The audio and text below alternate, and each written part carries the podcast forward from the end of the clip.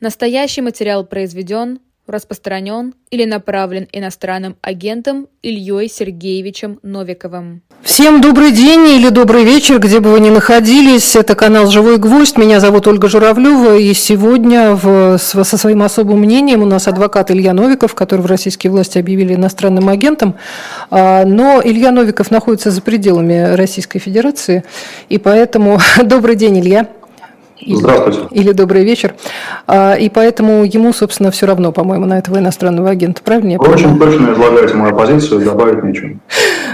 Я хотела бы пригласить всех наших зрителей и слушателей, опять-таки, где бы вы ни находились, задавать свои вопросы, присылать какие-то вещи в чат, какие-то реплики. Ну вот уже написали. Очень ждем. Хочется послушать всегда серьезный и умный анализ происходящего. Илья, на вас большие виды у наших...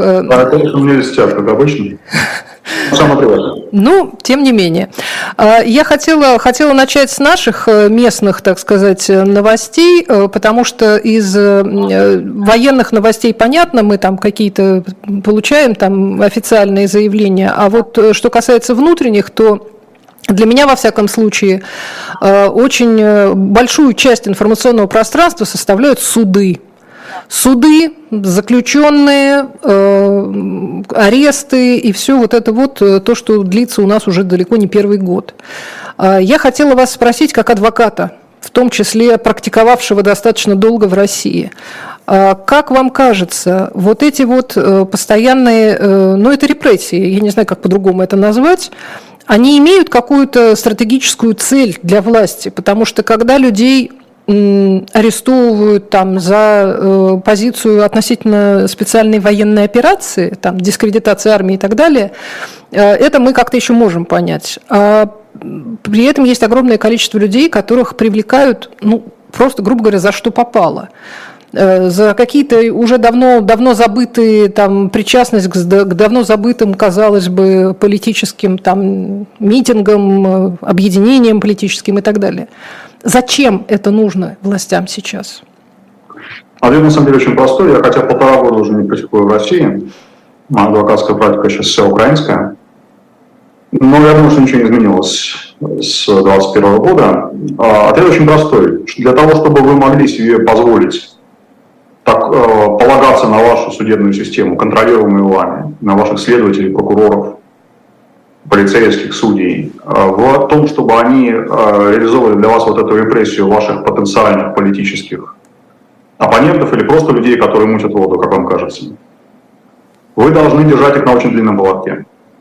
Вы не можете заставить полицию, состоящую сплошь из дядь Стёп и каких-нибудь там, ну вот позитивный там какой-нибудь Жиглов, да, или Шарапов, вот всех этих позитивных персонажей, или даже каких-то положительных персонажей сериала «Менты», вот если у вас полиция будет такая, и у вас будут такие судьи, такие прокуроры, они не станут для вас выполнять заказ.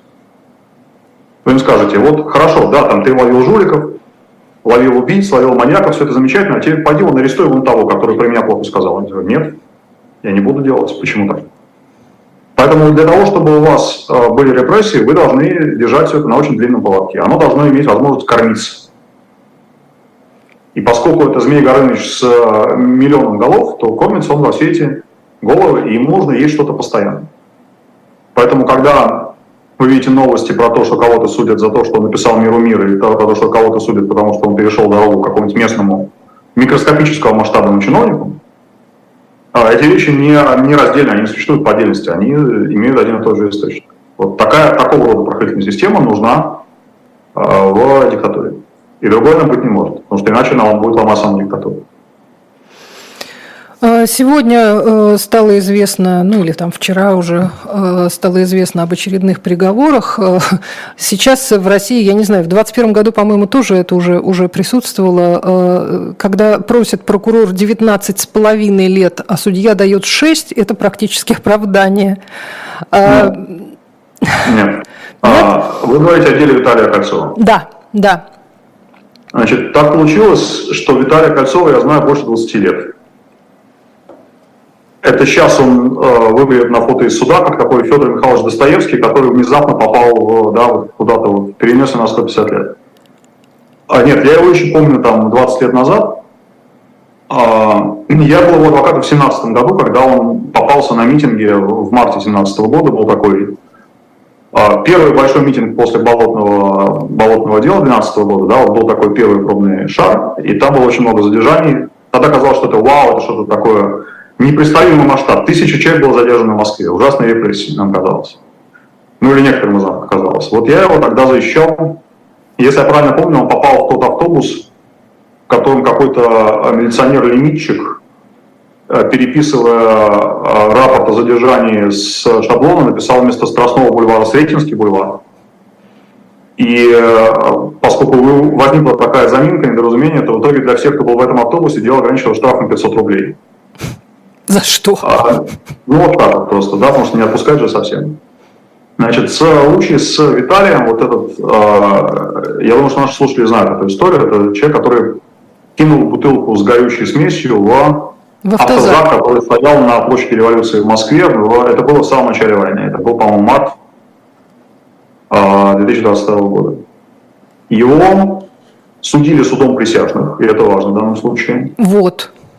Суд присяжных – это такой очень инородный организм для вот этого судебной системы, с разговора, которую мы начали. Многие удивляются, как это он так, почему его не искоренили вообще к чертовой матери, как совершенно противоречащий основным задачам, которые ставятся перед системой. Ну, зачем его уводили когда-то, да, это понятно. Это тогда еще была мода на европейское либеральное. Как он выжил все эти 20 лет, совершенно непонятно, но выжил, и, казалось бы, слава богу. Иногда он делает вот такие штуки, когда прокурор очень серьезно сыпет брови, говорит, что вот как же посягали на жизнь ОМОНовцев, а присяжный говорит, нет, мы что-то послушали, не посягали, там... Ну, автозак там, может быть, подожгли, да, но на жизнь не посягали. Вот это было то, что, как я понимаю, да, с той же скале присяжные в своем вердикте. А то, что прокурор при таком вердикте присяжных, которому он, строго говоря, связан, то есть прокурор, он не может ставить под сомнение вердикт присяжных, пока они не закончили вот эту первую инстанцию. Он потом будет жаловаться, он будет писать апелляционное представление, но это потом. А на этом судья, после того, как присяжные вынесли вердикт, разошлись, и уже судья защиты и обвинения собираются без присяжных для того, чтобы судить, что теперь делать, прокурор обязан исходить из того, что вот как присяжные решили, так и есть. То, что прокурор запросил 19 лет вот в такой конфигурации, где присяжные отвергли посягательство на жизнь, это случай не очень типичный, я бы сказал, редкий, но и не небывалый. Те, кто помнит процесс по Беслану, там был один единственный вот этот вот захваченный живым участник нападения на Беслан. Кулаев, по-моему, его фамилия, если я не путаю. Нурпаша Кулаев, по-моему, да. Да. Вот там прокурор, совершенно не смущаясь тем, что закон не предусматривает смертную казнь, то есть есть мораторий действующий, да, не применяется смертная казнь, 96, по-моему, года в России. Сказал, я все равно считаю, что давно уже приговорить его к смертной казни, потому что вот такое дело, да, столько людей погибло, все-таки такое мое мнение. И это много говорит о прокуратуре, о том, что вообще прокуроры могли бы на своих форменных вот этих вот ремнях, которые у них где-то в форменные штаны, писать старый добрый девиз СС про то, что наша честь в нашей лояльности, вот, от них требуется в первую очередь лояльность. Если он считает, что его начальник или прямо ему сказал, да, или дал понять, что вот ты должен действовать вот так, ты должен выключить мозги, забыть, что ты юрист, забыть, что у тебя там какой-то закон, и делать то, что тебе говорит начальник. Когда ты молодец, тогда у тебя все хорошо, тебя продвигают, повышают, рано или поздно станешь прокурорским генералом.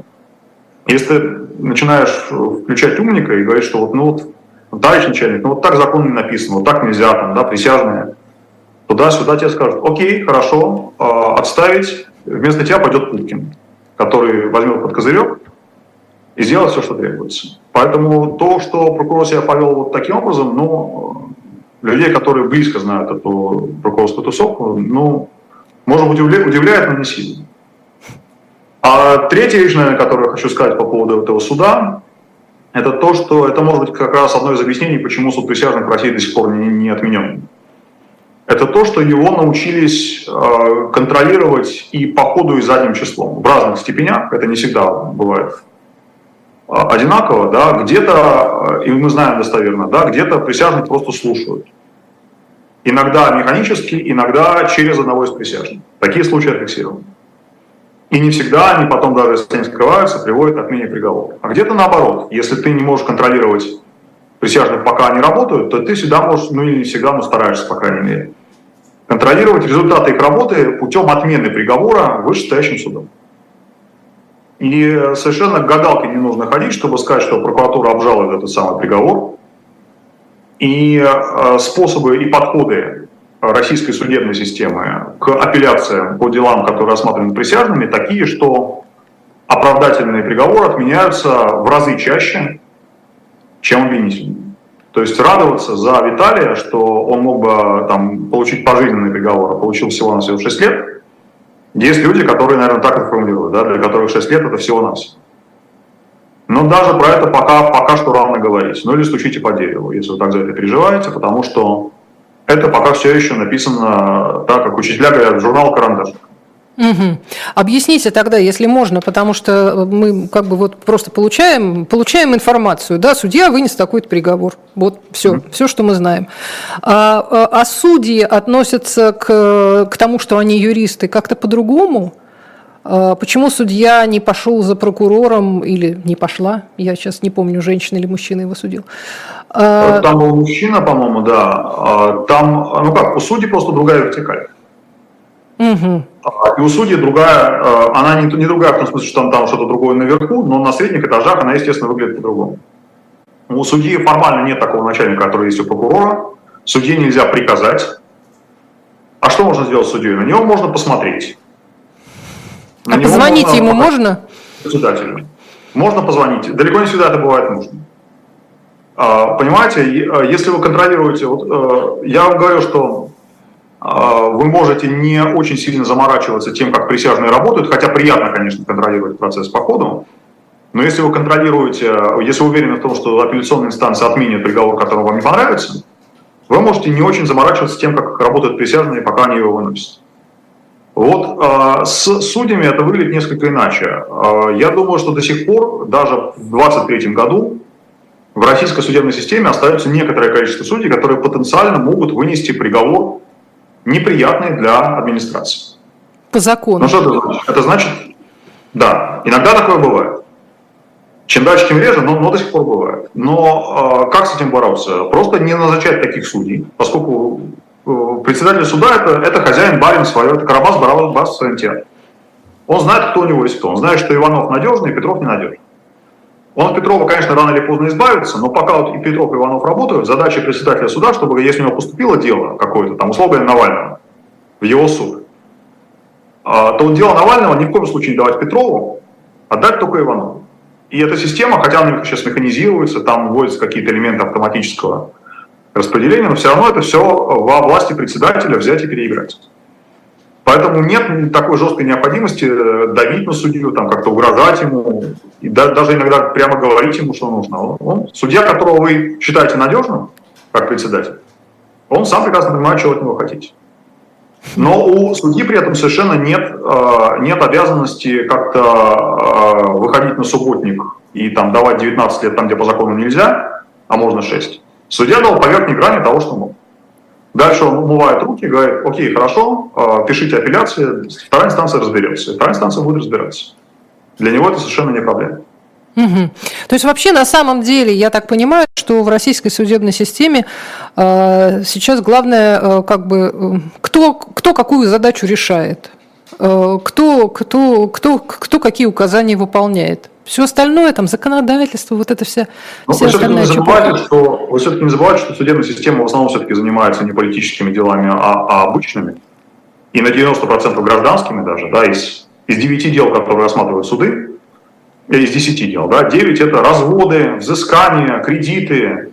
Ну да, наследство. Вот это все, да. Из 10% оставшихся, ну там еще административные есть сейчас, я не помню, какая там цифра.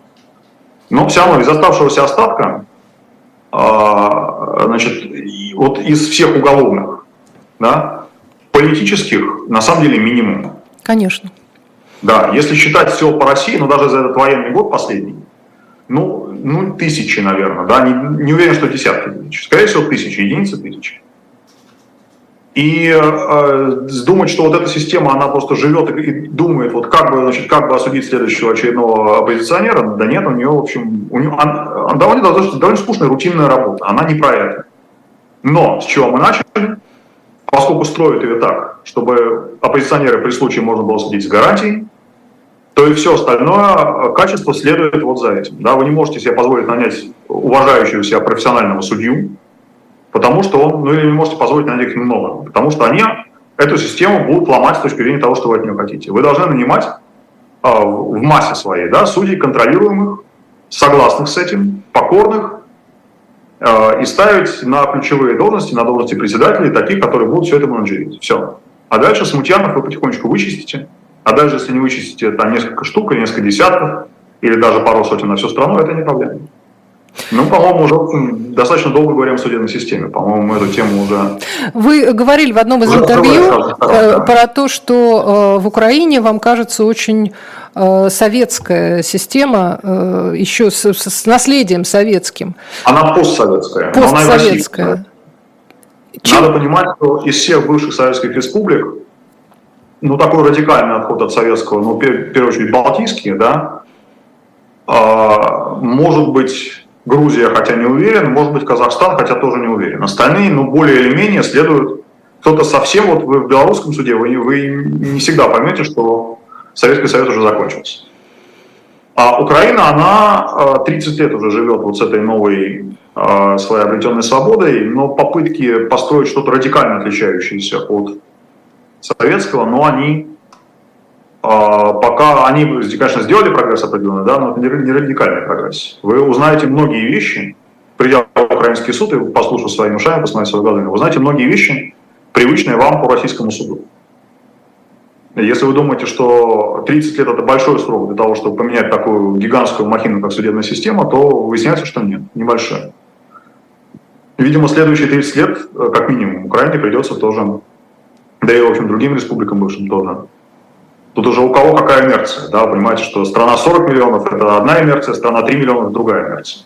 Вам нужно гораздо меньше приложить усилия, чтобы поменять судебную систему, допустим, в Латвии, чем Украина. Но все равно за десятки лет при наличии постоянной воли, при наличии постоянных усилий это реально. А можете ли вы сейчас же практикуете именно как адвокат, насколько я понимаю, можно ли говорить о том, что в связи с войной изменилась как-то вот именно адвокатская ваша практика, что появились какие-то новые дела, новые обвинения, может быть, новые какие-то обстоятельства военного времени? Нет. Я могу говорить, скорее, нет, вот у меня на мою личную практику это не сильно повлияло. Я могу говорить про ситуацию в целом, что, конечно, примета времени – это военное положение, во время которого оказываются возможными штуки, которые, ну, невозможны в мирное время, и причем легально, а не в порядке какой-то самодеятельности. У прокуратуры огромное количество новых полномочий, у следствия. У адвокатов, естественно, никаких добавочных полномочий нам не дали, поэтому нам приходится крутиться кто как умеет.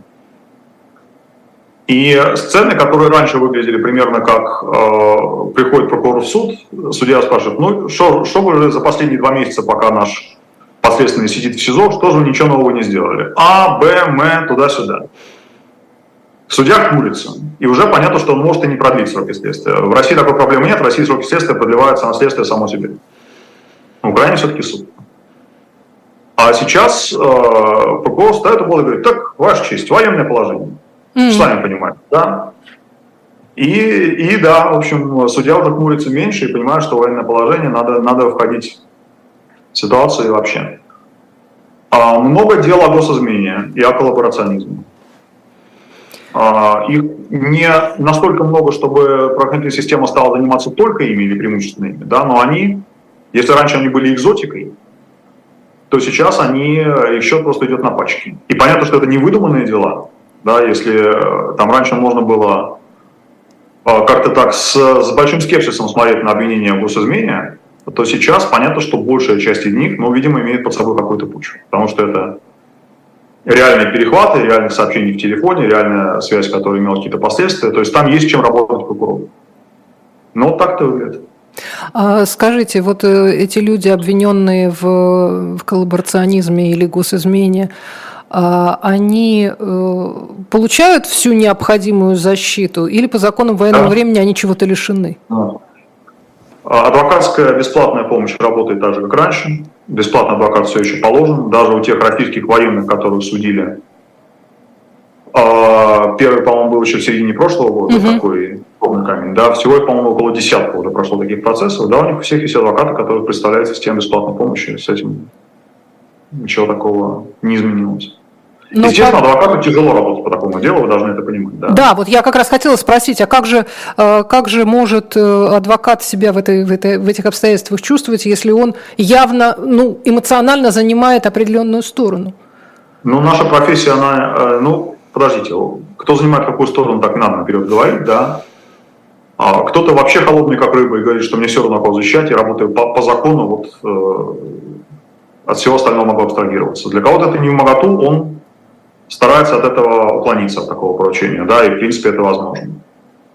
А кто-то наоборот там, да, будет работать еще активнее, потому что понимает, что, это уже какие-то, скорее, такие святые подвижники адвокатской профессии, но есть те, кто считает, что чем более несимпатичный, чем более такой вызывающий публичную ненависть у него подзащитный, тем активнее нужно работать, потому что нужно это скомпенсировать каким-то образом. О том, чтобы кто-то, прямо у кого-то наступил кризис профессиональный, что он прямо просто лежит, кушать не может, потому что у него достался по этой лотерее компьютерной, подзащитной, который российский военный, который кого-то убил, я такого не слышу. То есть все работают. Сказать, что эти процессы постановочные, нельзя. Да? Сказать, что они какие-то высосанные из пальца, нельзя. С другой стороны, поскольку система с обменом военных на военных работает достаточно стабильно, положение этих осужденных российских военных, оно далеко не всегда такое жесткое, как было бы у других обстоятельств. Тебя могут осудить, но завтра же тебя обменяют. Или не завтра, а через месяц, через полгода. Но тем не менее такой путь есть. То есть эти застенки, про которые нам иногда рассказывают всякие впечатлительные... Давайте комментировать российскую пропаганду, российские места. Понятно. Нет, я поэтому вас и спрашиваю, потому что вы знаете, как это происходит на самом деле, а не в воображении в каком-то воспаленном. Так, вопрос. Какая адвокатская практика интереснее, та российская или это украинская? Не скучно ли, спрашивает Наиль? Вообще не скучно, нет. Напомню, простите, когда вы еще начинали только работать в Украине, вы были адвокатом Петра Порошенко, если я правильно понимаю. Я сейчас адвокат Петра Порошенко. Начали. Вообще для адвоката защищать бывшего президента по обвинению в государственной измене, это, как вы понимаете, такая очень редкая ступенька профессии, до которой мало кто доходит. Мне посчастливилось такую ступеньку иметь. И каковы сейчас обстоятельства, уж если мы об этом? Каковы? У нас сейчас как бы единство. Оно... что такое единство? Да? Все понимают, что мы жизненно зависим от поставок оружия и от других видов помощи из-за границы. Европа, в первую очередь, и США, хотя не только. И мы не можем себе позволить такой уровень политической дискуссии, который был до этой войны. Потому что мы понимаем, что у тех администраций, которые нам помогают, в их странах есть своя оппозиция. У демократов есть республиканцы, у Тори есть либористы и так далее. И, естественно, они ищут, эта оппозиция ищет, за что покритиковать действующую администрацию, даже если в душе они понимают, что помогать Украине – это правильно и хорошо, но политика так устроена, что ты не можешь себе позволить не критиковать твоего соперника, если он где-то что-то допускает, какие-то явные промахи. Иначе ты не политик просто. Так это устроено. И мы понимаем прекрасно, что если мы... Сейчас я закончу эту мысль, я понимаю, что вы хотите сказать, перевести на параллельные сюжетные линии, видимо, да, но все-таки это важно. Все понимают, все ответственные люди в Украине понимают, что ведя политическую дискуссию на том уровне, на котором она была еще за 2 недели до войны, мы даем возможность этим оппозиционерам администрации действующей, которые нас поддерживают, возможно сказать, смотрите, да, там же в Украине раздрай, они же там кидаются друг другу на горло. Чего же мы их поддерживаем? Да? Давайте как-то меньше им всего давать, меньше им помогать. Пусть они сначала разберутся, кто нехороший, кто плохой. Чтобы этого не было, абсолютно все ответственные люди в Украине ну, как-то вот сдерживают себя, да. Хотя, естественно, накопилось огромное количество претензий за эти почти 1,5 года, когда вот такой режим, ну, назовите это водяное перемирие, если хотите, да, как Киплинга. Когда все совсем плохо, значит, неважно, любишь ты или не любишь своего соседа по креслу в парламенте, ты вынужден считаться с тем, что ты не можешь позволить себе его так атаковать. Вот так это. Это очень интересно. Я как раз об этом и хотела спросить, да, вот насколько вот это вот известное, и нам в том числе в России, вот это буйство украинской политики, как оно сейчас преобразуется. Украинской политики, это нормальность украинской политики. Да, я, да, понимаю, я понимаю, да. Многие завидовали, кстати, этому. Я по телевизору, что в Государственной Думе какой-то литургия, и там, по-моему, с 90-х годов не было драк даже, да, или с начала нулевых. Кажется, что да. Это же хаос, как это так? Это они голосуют, и что, я не знаю, как там будет, какой будет исход голосования, это что вообще такое? Нет, это нормально, это не буйство, это нормальная жизнь. Ну, мы эту тему я не оставлю, я только хочу сделать небольшой перерыв на рекламу, потому что у нас есть, как вы знаете, shop.diletant.media, наш кормилец и поилец, магазин, где вы можете приобретать книги, а часть цены от оных книг «Живой гвоздь» получает на свое развитие. А сейчас я хочу вам порекомендовать еще раз, я уже говорила об этой книге, книгу «Горбачев. Урок свободы». Я советую на нее обратить внимание, потому что она есть, потому что это, как обычно, как все исторические, условно говоря, книги, это всегда актуально. Мне кажется, очень многие исторические книги актуальны. И, кстати, другие исторические книги и журналы вы можете также найти на shop.diletant.media и посмотреть там, как наши комиксы поживают, может быть, вам еще что-то достанется, может быть, что-то можно заказать. Обращайтесь обязательно, и если вы хотите получать на книгах, которые написаны не нами, наши автографы, то тех журналистов, которые работают в редакции непосредственно в Москве, то вы это тоже указываете в своей заявке на покупку того или иного издания. Возвращаемся к Илье Новикову. Я, когда слушала вас, и вы говорили о том, что приходится соблюдать водяное перемирие с оглядкой на западных партнеров, да, у нас так это называется, именно потому, что время такое.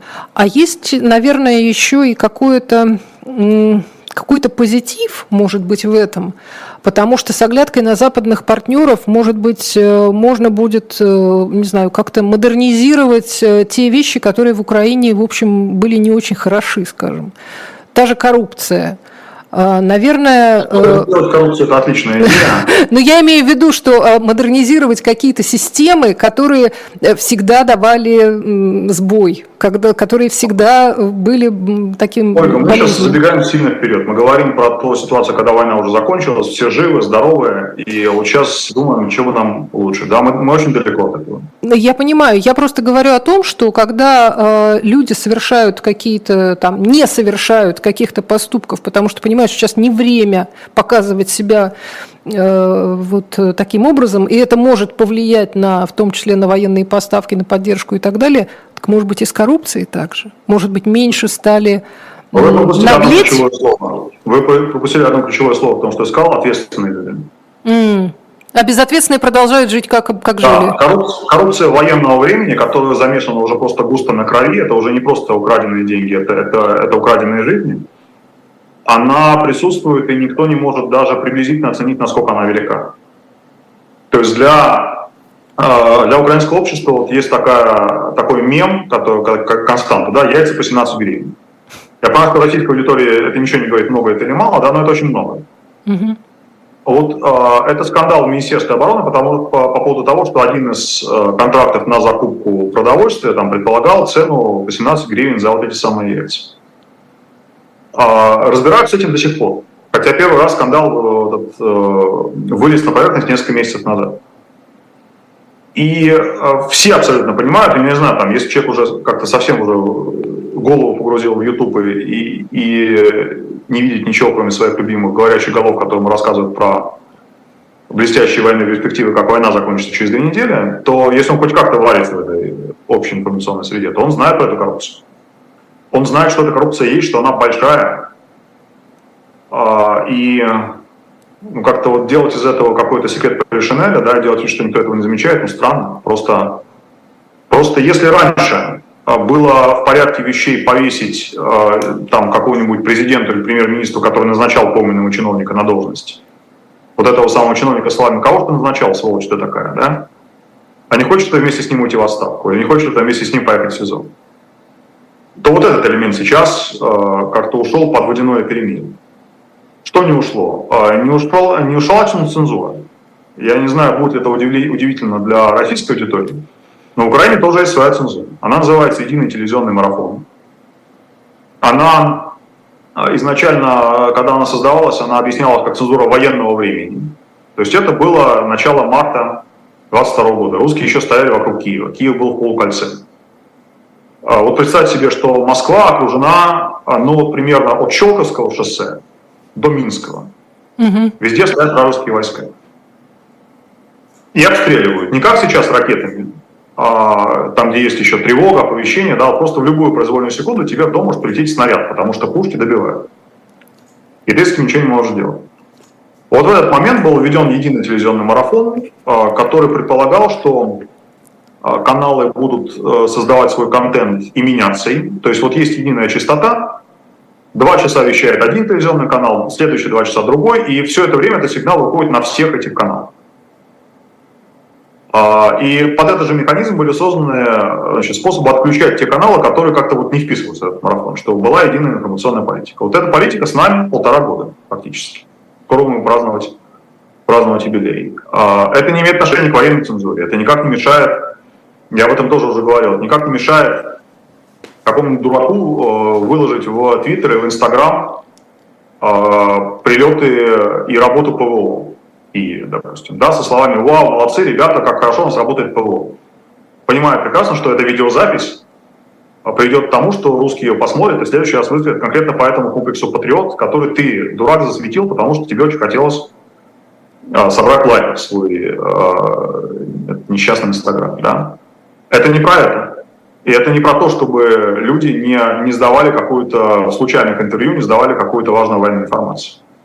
Это все с нами есть. То есть есть масса проблем, которые люди, которые болеют, может быть, за Украину, да, переживают, там, может быть, даже донатят что-то в нашу пользу, но которые думают, что здесь ничего этого не может быть, потому что мы в стране розовых пони, и у нас здесь все замечательно. Здесь не замечательно, здесь все очень непросто и не будет просто до конца этой войны, и еще долго после нее. Но надо жить, надо как-то пробиваться. Мы пытаемся. А по поводу вот этого телевизионного марафона, получается, что как бы все оставшиеся, да, оставшиеся СМИ, они в одном флаконе, как такая общая газета, да? Все пишут в одно место. Да.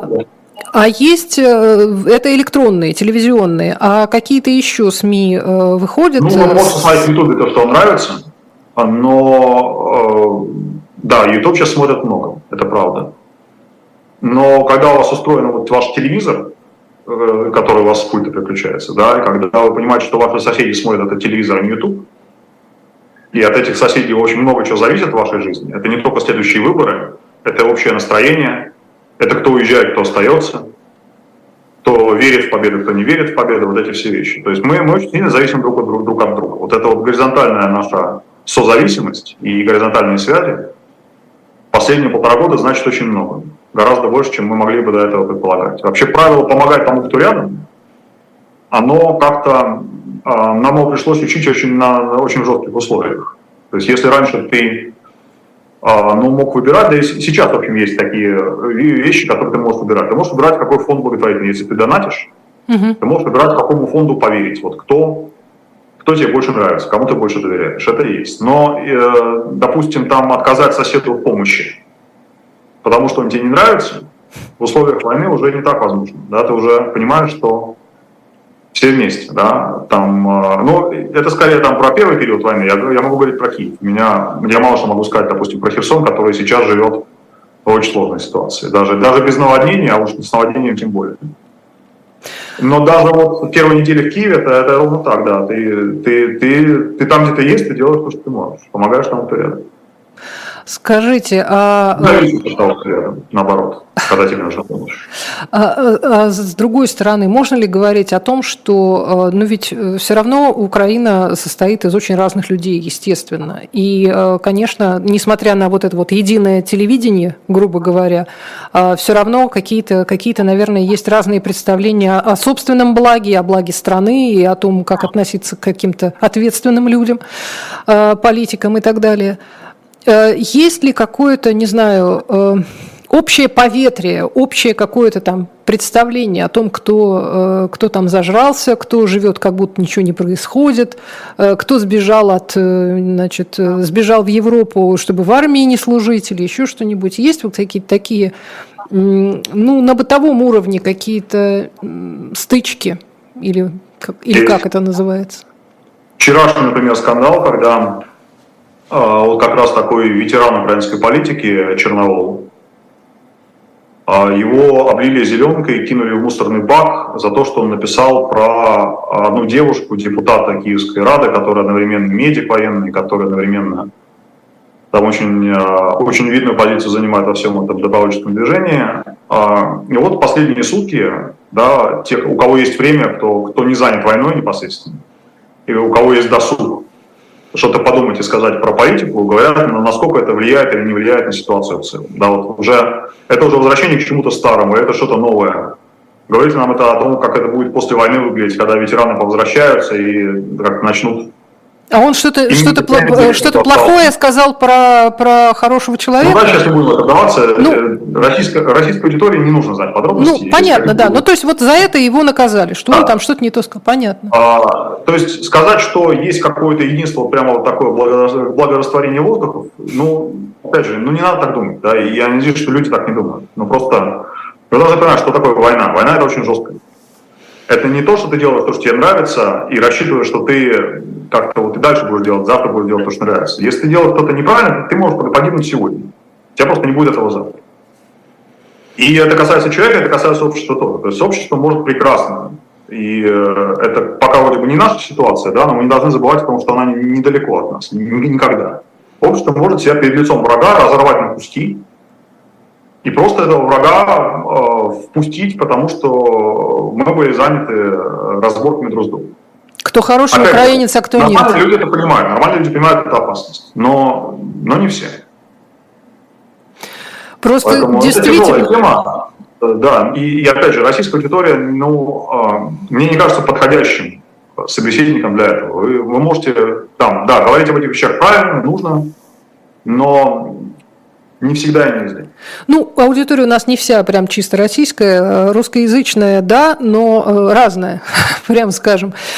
Тем не менее, просто для тех, кто вот действительно только из русского Ютуба получает информацию, у них действительно могут быть искаженные представления о том, как все происходит. Либо все ужасно в Украине, либо все прекрасно в Украине. А как на самом деле? Поэтому я вас и спрашиваю. Это футболизация войны. Да. Когда это не ваша боль, это не ваша кровь, а вы смотрите на войну как на футбол, где есть наши, не наши, и мы болеем за вот этих. Причем не очень важно, да, кто-то болеет, кто-то нашими считает русских, кто-то нашими считает украинцев. Но само вот этот способ восприятия войны как какого-то шоу, которое ты можешь смотреть и болеть, как ты болеешь за свою команду, это довольно сильно травмирующая мозги история. И как-то если ты уже привык к этому и впустил это в себя, то тебе будет потом очень, может быть, болезненно, да, сталкиваться с реальностью, которая не совсем такая. Вы, кстати, говорили про благотворительные фонды, которым доверяют или не доверяют люди. Когда в одном из интервью вы говорили, что вы тоже вот выбираете, кому перевести денег, там, кому поддержать, вы говорите, я выбираю людей, которых я знаю лично. Ну, кого я знаю, вот тому я доверяю. Это вопрос, потому что другие фонды или там другие какие-то сообщества волонтерские или благотворительные, они, ну как сказать, какой-то ерундой занимаются? Или вы боитесь, в смысле вы считаете, что незнакомые люди могут эти деньги просто и украсть? Нет, ну конечно вертятся жулики во всей волонтерской среде. Ну, по-моему, это на самом деле очень простое очевидное правило. Да? Тех, кого ты знаешь, и знаешь хорошо, и знаешь хорошей страны, ты, естественно, хочешь им помочь больше, чем другим. Да. Я просто почему спрашиваю, потому что есть люди, которые в том числе среди наших зрителей, которые живут вообще по всему миру, и, ну, кстати, из Киева нас тоже смотрят, которые живут по всему миру. Я начал два места, я начал справа громад, я не думаю, что это реклама, да, я просто говорю про свой экспириенс. Справа громад и демократичная сапира. Вот я их знаю, я им верю, я знаю, куда деньги пойдут. Это не значит, что все другие абсолютно плохие, да, но просто что тебе ближе, то ты делаешь. Я понимаю. И со своим долларом, и со своим евро. Потому что люди с долларами и с евро среди наших зрителей тоже есть, и, возможно, им гораздо сложнее выбрать, кому довериться, потому что они слишком далеко, возможно. Хотя тоже, наверное, есть какие-то пути, можно как-то, можно узнать, кто чем занимается. Еще хотела тоже спросить по поводу вот этого вот отношения к людям, людей, опять же, очень долго идет уже, мне кажется, ну, в Украине в принципе, Украина в принципе воюет уже с 2014 года. В меньшем проценте, но сейчас уже просто повсеместно. Отношение людей к необходимости идти в армию. Вот, ну, у нас понятно, что у нас вот эта вот вечная тема, вот мобилизация, это вроде как очень хорошо и замечательно, и Путин приказал, и вроде как пусть кто-нибудь пойдет, вот, но когда дело доходит до самих людей, далеко не все так радостно бегут, естественно, вполне, хотя там им деньги обещают и всякое удивительное.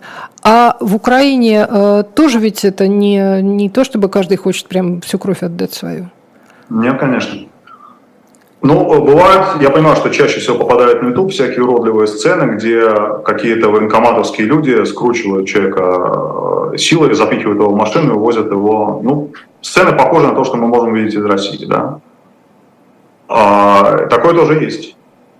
То есть считать, что 100% там, да, или какой-то большой процент тех, кто сейчас служит в армии, это прямо добровольцы, которые с первых дней рвались, это неправильно. Мобилизация, она вот работает, как она работает во время войны, да? Как мы ожидаем, чего мы ожидаем по нашим там, всяким представлениям во Второй мировой войне и почерпнутым советского кино. Нет, те, кто мотивированы вот прямо и знают, что они умеют делать какую-то специальную особенную штуку, которую не умеют другие, там, ну вот дроны водить, условно говоря, да? Причем не вот эти мавики, которые сейчас уже в каждом заводе есть, а какие-то большие, вот такие специальные, очень дорогие, очень технологичные беспилотники. Там поэтому, что он идет и старается всеми силами попасть туда, где вот эти дроны летают. Да? Что он не идет там в танкиста, он не идет в зенитчики, он идет вот в это место. А кто-то нет, да? Кого-то мобилизовали, и он попал, там, будучи потенциально ценным айтишником, он попал в саперы, допустим, да? Иногда потому что хотелось, да, потому что нет. Но, слушайте, понятно, что до конца войны радикально с этим ничего сделать нельзя. То есть украинская армия, вот тот резерв модернизации, который она накопила с 2014 года, кровью и очень тяжелыми потерями, который у нее был к 2022 году, вот с тем она и будет воевать до конца этой войны. Перестроить ее как-то резко по щелчку на какие-то совершенно новые, удивительные натовские способы существования, ну, не получится, да. А это тоже постсоветская армия, и со многими... Это тоже постсоветская армия, хотя гораздо дальше отошедшая от советского, чем российская, дальше отошедшая от советского, чем та же судебная система украинская, с которой мы тоже начинали разговор. Но все-таки вот эти родимые пятна, вроде того, что такое военкомат, как он работает и как он относится к качеству человеческого материала, который направляет войска. То есть военком, он не отвечает до сих пор за то, что он послал в армию, допустим, алкоголика, да, или душевно больного, или что-нибудь такое. Ну, отсеял, молодец. Не отсеял, ну, бог тебе судья, да, работай дальше. А вообще, если начинать говорить о проблемах, говорить, конечно, должен не я, а военные, но военные про это говорить очень сильно не любят. Так что и разговор такой, ну, наверное, сейчас тоже не очень уместен. Я бы скорее сказал, что в рамках нашего разговора это повод лишний раз задуматься о том, что если вы считаете, что вот это победа Украины, если вы болеете за Украину и считаете, что победа Украины это что-то вот рядом-рядом совсем близко, ну не считайте так. Если можете помогать, помогайте больше, потому что это не мир розовых пони, да, это не не кино Марвел, где прилетел железный человек и всех победил. Это люди, которые ежедневно гибнут, и еще больше количество людей, которые живут в аду. Которые не просто там, не знаю, посидели сутки в окопе и их забрали. Вот эти в окопе сидят недели, без возможности высунуть голову. Где-то происходит ротация, где-то не происходит. Да, где-то... Ну, в общем, я не тот человек, который должен об этом во всем говорить. Нет, но понятно. Помощь очень нужна, и нужна ничуть не меньше, а может быть больше, чем она была нужна в начале этой войны. Скажите, поэтому вот... Донатьте, переводите деньги, сколько у вас есть. Сколько вам не жалко, а может быть и больше. Да, если только вы не в России находитесь. Я хотела еще вас спросить вот о том, что происходит на границе, которые у нас, у всех разные представления о границе, и у нас уже в некоторых сервисах вообще уже границы нет никакой. Белгородская область, Брянская область и так далее. Я не говорю про там, прилеты дронов или там какие-то еще прилеты, я скорее вот про вхождение неких подразделений, которые там называются русским добровольческим там, или еще каким-то. Как-то вообще что-то об этом говорят в Украине? Как-то оценивают, считают этих людей представителями ВСУ, не знаю, там, Украины? Кто эти люди, которые приходят в Россию? Я не сталкивался с теми, кто считал бы, что эти люди какие-то совершенно посторонние и не наши. То есть понятно, что любой, кто стреляет в сторону российского военного, он наш по определению. Угу. Не важно, симпатичный он человек, не симпатичный, но вот в войне считается не кто хороший, кто плохой, а кто носит одну форму, кто носит другую форму. То есть они носят украинскую форму, грубо говоря, вот для вас?